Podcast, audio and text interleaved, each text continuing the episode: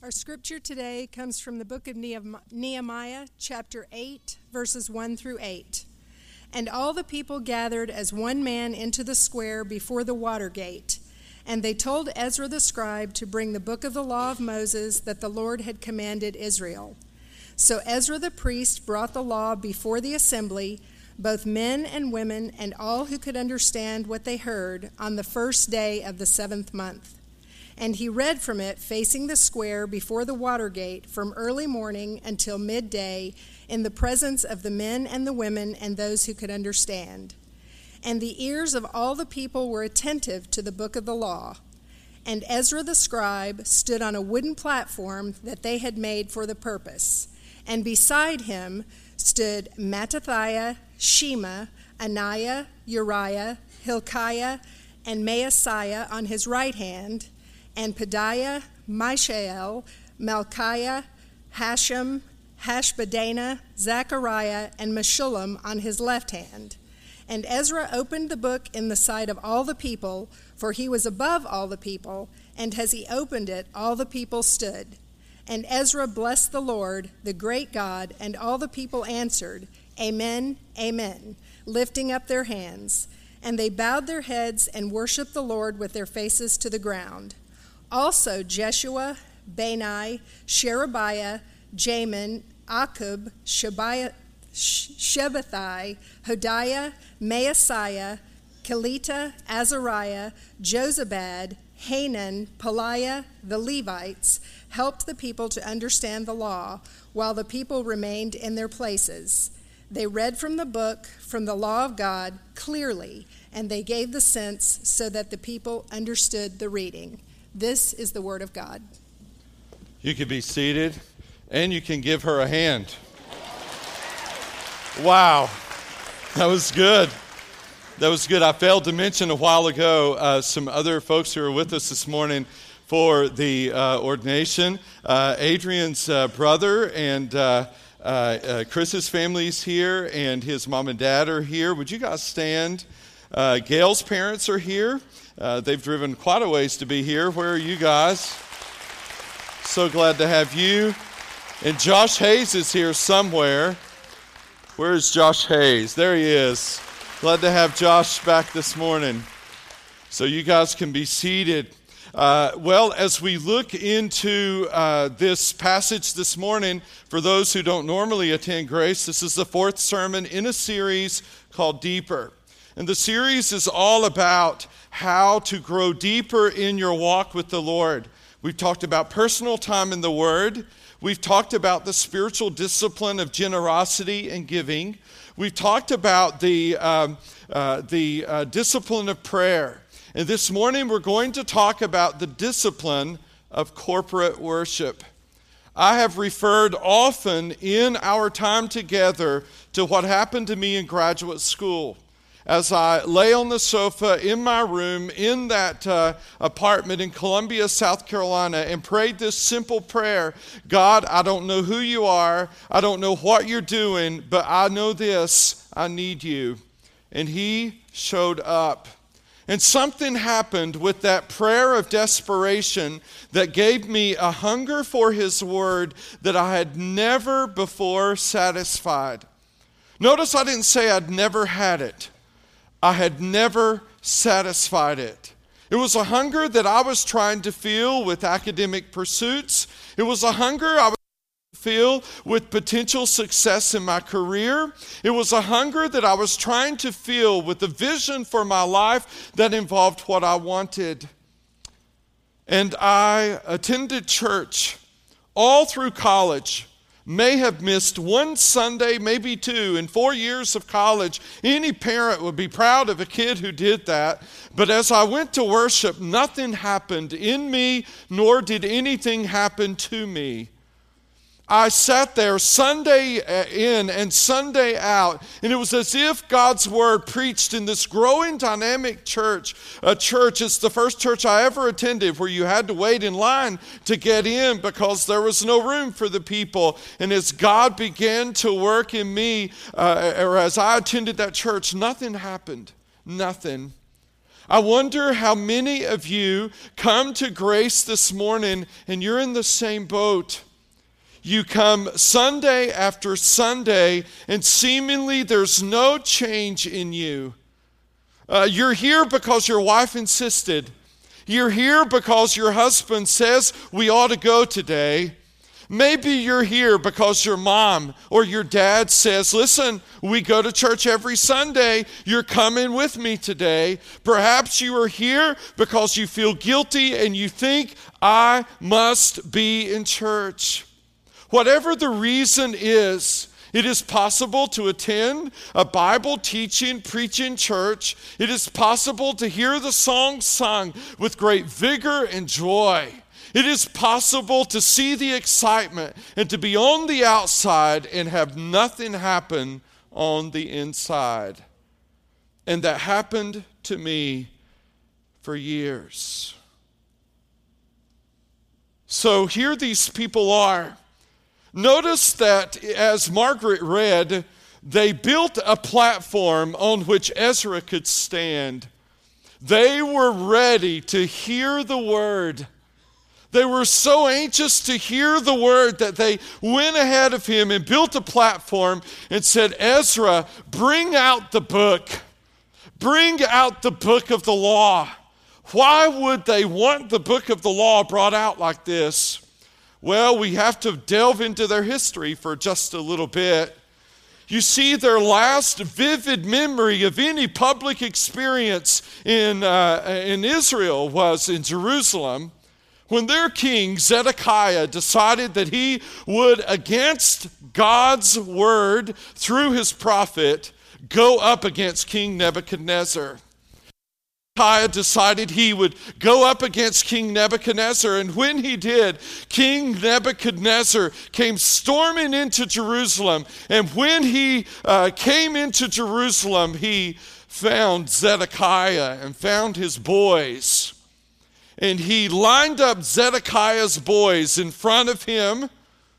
And he, as Zedekiah watched, executed every one of his sons. Zedekiah, the king of Judah, executed every one of his sons while he watched, and to make sure that would be the last visible memory Zedekiah had, as soon as the last boy fell, he gouged out his eyes. That was the last public memory that these people had. Wow. And so 70 years pass and they're allowed to come home. They're exiled and they're allowed to return home. And when they return home to uh, Israel, to Jerusalem, they discover that the temple has been burned to the ground. They discover that houses have been burned, the walls have been torn down, the city is in disarray and they begin to rebuild the temple, and so they do. In Ezra chapter 3, we see the temple finished, and when it is, it's a mixed response by these people. Some are rejoicing because now they have a temple, others are weeping because the temple is nowhere close to its former glory. It's, it's, it's not what it once was, and Ezra describes that you can hear the wails of the people mixed with the joy of the people, and it all folds in together for this one kind of horrific sound as the people rejoice and weep. Rejoice over what is and weep over what was. Nehemiah comes in, they rebuild the walls. Probably 20 years have passed since the rebuilding of the temple. It's been 90 years now since there's been any kind of public worship to speak about. And they build a platform near the water gate and they call on Ezra to bring out the book. I would say to Gail and I would say to Adrian this morning that your primary task as a pastor, Adrian, you to these students and to all who will come tonight, Gail to Friendship Baptist, teach people to live by the book. Teach people to live by the book. They bring the book out, and when they do, Ezra stands to read, and when he opens the scroll, you see it's different. I have with me my Bible I use in my quiet time, it's duct taped. I love this copy of Scripture. It has places for me to write. I used to preach from this and it got worn out. I'm missing actually a couple parts I don't like much. Just kidding. All right, um, they just fell out. Don't go quote me on that. All right, so so but I like to uh, write in here as God speaks to me early in the morning in my times with Him. But they didn't have copies like you and I do. They didn't possess those. There was a man by the name of Tyndale who was convinced that the Bible ought to be in English for everyone to read. And you sit here this morning indebted to uh, a Mr. William Tyndale who died, who was strangled to death by the Catholic Church and burned at the stake so that the Bible could be put in English. You ought to treasure this. You ought to treasure God's Word. And Gail, your job, and Adrian, your job is to teach people to live by the book. And so Ezra brings it out, and when he does, it's a scroll. They don't have copies for them. They found this copy. It's a scroll, and all the people stand, and he begins to read the law Genesis, Exodus, Leviticus, Numbers, and Deuteronomy. And as he begins to read, the people stand in their place for six hours. Six hours they stand. Six hours the people stand as Ezra reads the word. Oh, that we uh, would get to the place in our hearts where there is this desire for the Word of God. You see, I grew up in church. I went every Sunday morning, every Sunday night, every Wednesday night. I did all of the church things that church people do, but in my heart was not a desire for the Word. And so they stood, and as they stood, Ezra read. And Ezra, as Ezra read from the law, he gave praise to God. Why? The word always praises God. Always does. He praised God, and when he praised God, the people agreed. They said, Amen, Amen. And then they fall on their face, and when they do, they bow low to the ground in reverence and they worship the God of the Word. How many people? They gathered as one man. There were between 45 and 50,000 of them. 45 and 50,000 of them gathering to hear the reading of the law. Well, they didn't understand. Have you ever had that experience? You're sitting at home reading, and you're like, what does this mean? I, I don't get this. That's why we come to worship. That's why Hebrews says, Do not forsake the assembling of yourselves together, as is the habit of some, but encourage one another, and all the more as you see the day drawing near, corporate worship, coming together with the family of God, then the onus is on me as the preacher, and the onus is on you, and the onus is on you on Sunday night to bring out the book, to open the book, and to teach people to live by the book. And so the people didn't understand. Why? Well, there were children standing there who had never heard the word read. They had been gone for 90 years. They had never witnessed what they were now experiencing.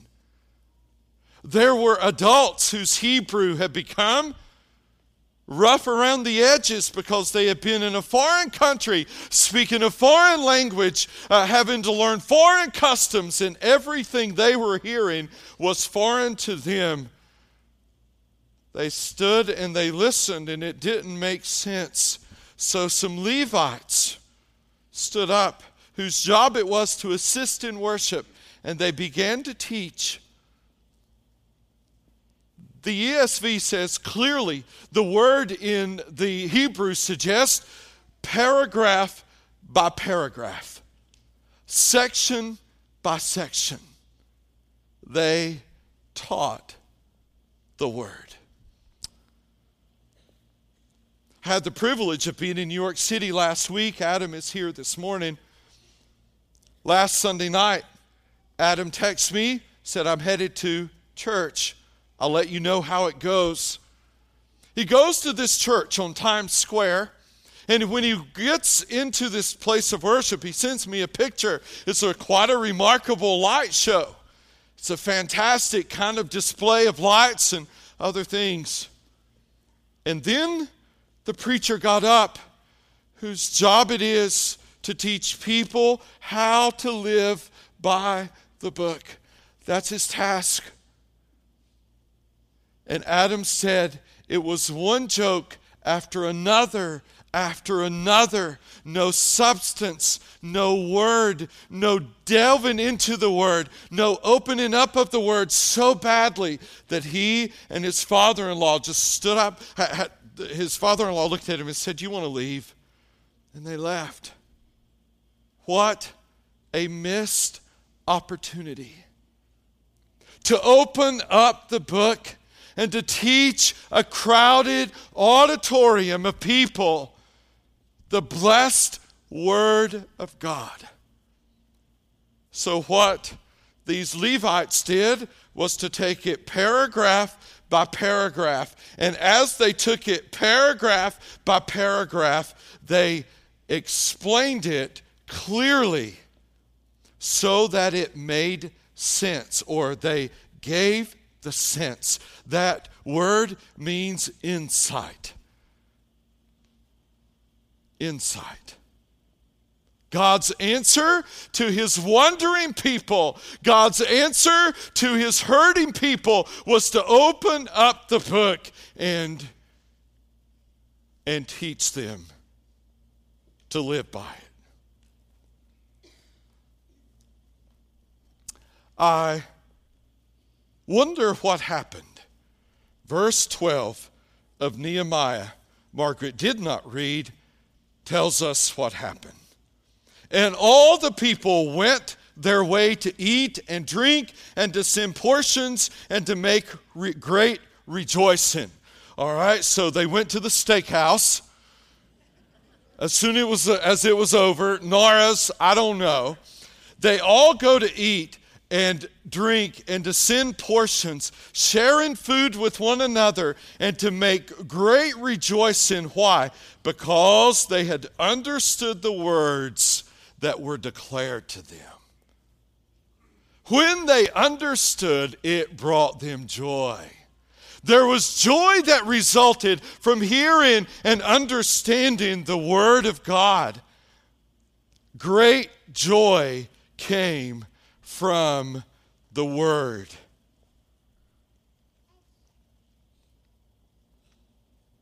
That is the response that is expected of any pastor who opens the Word of God.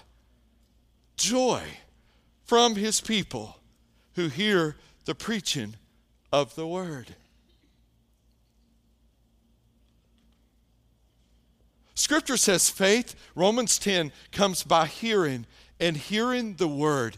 When you uh, miss corporate worship, your faith meter, watch it, will begin to decrease, to decrease, to decrease.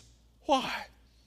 There is something about gathering with God's people who believe as you when you gather as one man who believe as you, and the preacher opens up the word and teaches you how to live by the book that builds your faith. Builds your faith. What happened next? They, they discovered through the reading, uh, it was about September, October when this event took place. And they discovered through the reading that mid September they ought to celebrate the Feast of Booths. They'd forgotten that. Very next section, if you have headings in your Bible, what will it say? Feast of Booths celebrated. They heard and they did. They listened and they obeyed. James would make it clear later it's one thing to hear the word, it's a totally different thing to do what you hear. Gail, Adrian, that's why it's critical to teach people to live by the book. Andy Stanley, in his book on preaching, says you can teach the Bible to people. That puts the Bible in the forefront. You can teach people the Bible. That puts people in the forefront. Or you could teach people to live by the words of the Bible. The word people occurs a dozen times in this passage. This was all about the people getting the word and their lives changing. That's not all that changed. Chapter 9, if your Bible has headings, says the people of Israel confess their sin. There's something about corporate worship that causes people to see their sin and confess it, agree with God. Sin is sin. I'll say no to it. I'll walk away from it. I wonder this. I wonder what it would look like if we came in here on Sunday and all of us who are believers could not wait for the person who reads the word to stand up just so we could hear it read one more Sunday just, just one more time. I want to hear the words flow. What would it be like if all of us came in here and said, I want to get from the Word what God has for me in the Word today? I'm not here as a consumer. I'm not here for you to entertain me. I'm here to learn what it is that needs to change in my life as a result of your Word. What if we collectively did that? Oh, I'm convinced that revival would break out among God's people in God's place around God's word.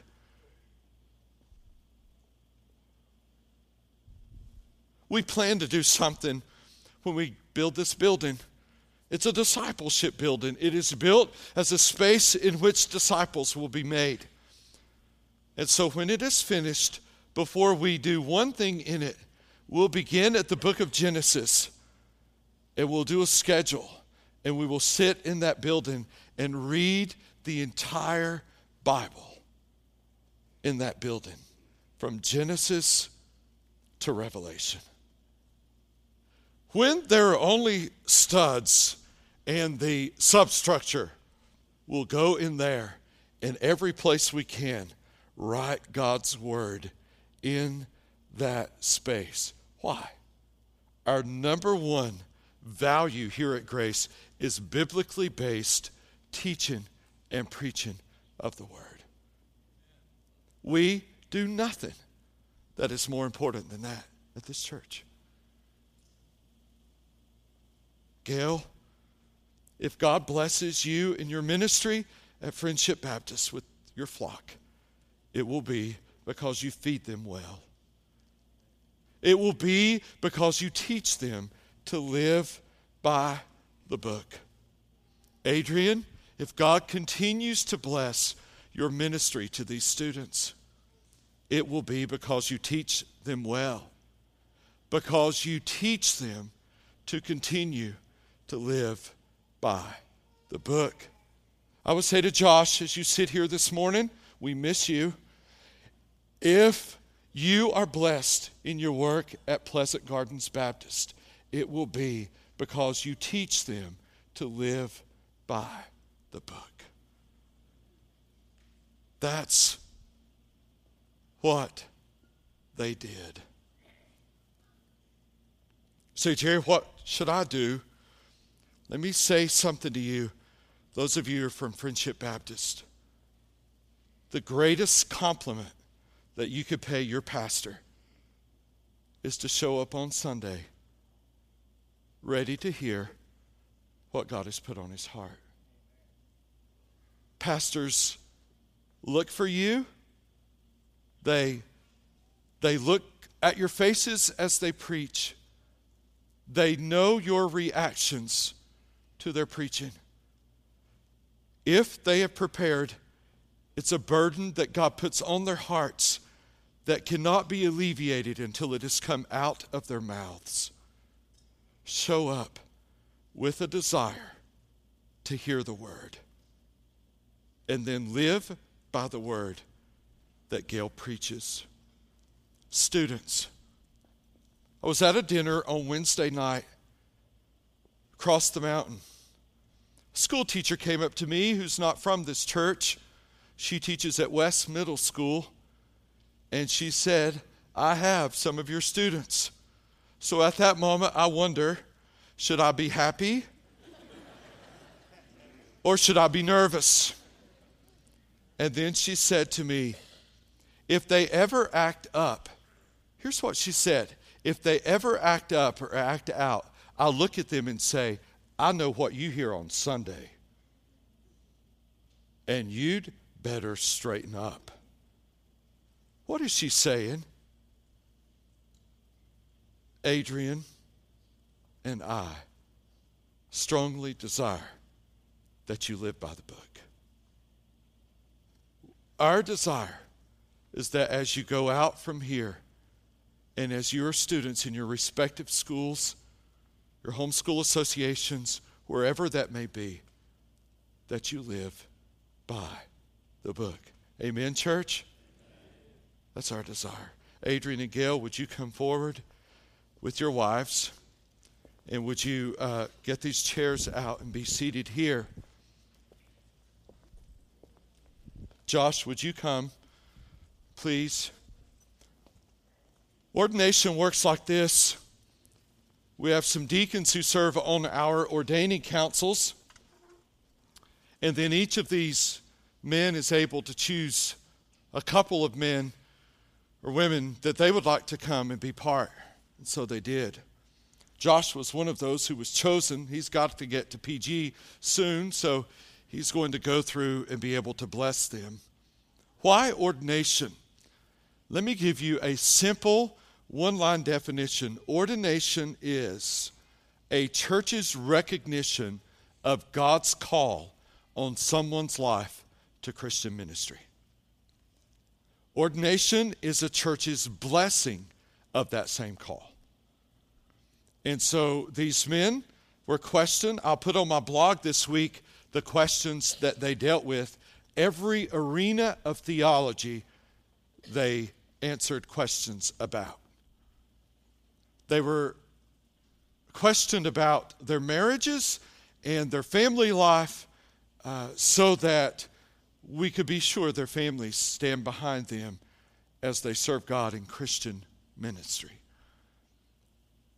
And we, as an ordaining council, can say with confidence these men are called by God to serve Him in pastoral ministry.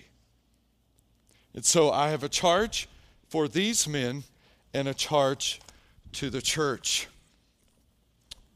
Gail and Adrian, do you vow to preach and teach the scripture as the inerrant and inspired word of God, always giving it authority over all authority? Do you vow to be consistent in your study of the word of God, showing yourself approved and a workman unto God? Do you vow to maintain your beliefs in the doctrines affirmed during your ordination council meeting? Do you vow to live up to the qualifications of a pastor found in 1 Timothy 3 and Titus 1?